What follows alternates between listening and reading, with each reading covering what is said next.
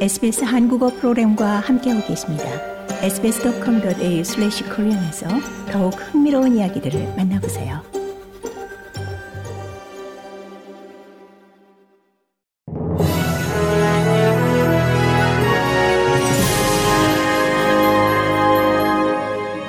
(2023년 10월 24일) 화요일 아침에 SBS 한국어 간추린 주요 뉴스입니다.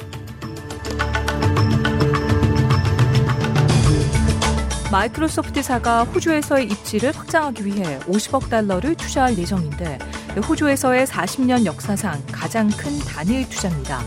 앤서니 알바니시 연방 총리의 미국 순방 첫 발표를 통해 알려진 바에 따르면 마이크로소프트사는 해당 투자를 통해 앞으로 2년간 인공지능과 클라우드 컴퓨팅 인프라스트럭처를 강화할 예정입니다.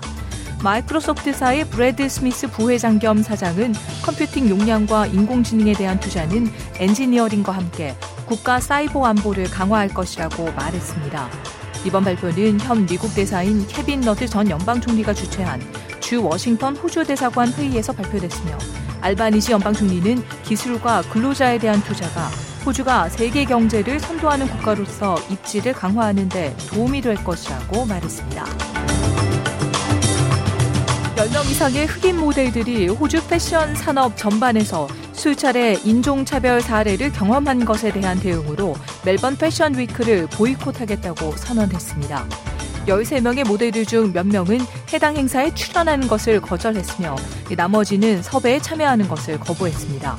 이 모델들의 대변인은 흑인 모델들이 백인 모델들에 비해서 지나치게 적은 급여를 받아왔고 이 사진 작가들은 인종 차별적인 비방을 했으며 몇몇 헤어드레서들은 아프리카 머리카락에 대해 경멸적인 용어를 사용했다고 주장했습니다.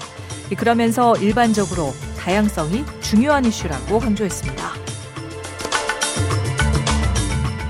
새로운 연구에 따르면 남극 대륙의 상당한 부분이 기후 변화로 인해 녹는 것을 피할 수 없는 운명에 놓였다고 합니다.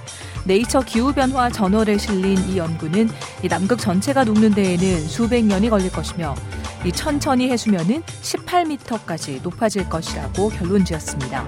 그러면서 사람들이 미래에 어디에서 어떻게 살 것인지에 대한 방식을 재구성하기에는 충분한 시간일 것이라고도 덧붙였습니다.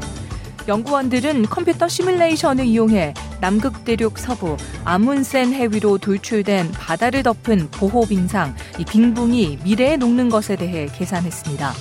이번 연구를 이끈 저자 케이틀린 노틴 씨는 이미 빙하에 대한 피해는 발생했지만 기후 변화로 일어날 수 있는 다른 피해를 제한할 수 있도록 행동할 수 있는 시간이 아직 있다고 강조했습니다.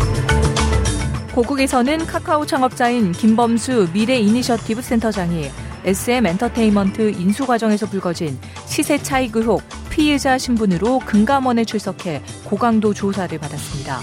카카오는 지난 2월 하이브와의 SM 엔터테인먼트 경영권 인수 경쟁 당시 2,400억 원 가량을 투입해 SM 주가를 의도적으로 끌어올렸다는 의혹을 받고 있습니다. 일각에서는 시세 조종 처벌 여부에 따라 카카오뱅크의 대주주가 바뀔 가능성도 있다는 관측이 나옵니다. 이상 이 시각 간출인 주요 뉴스였습니다. 뉴스의 나혜인이었습니다.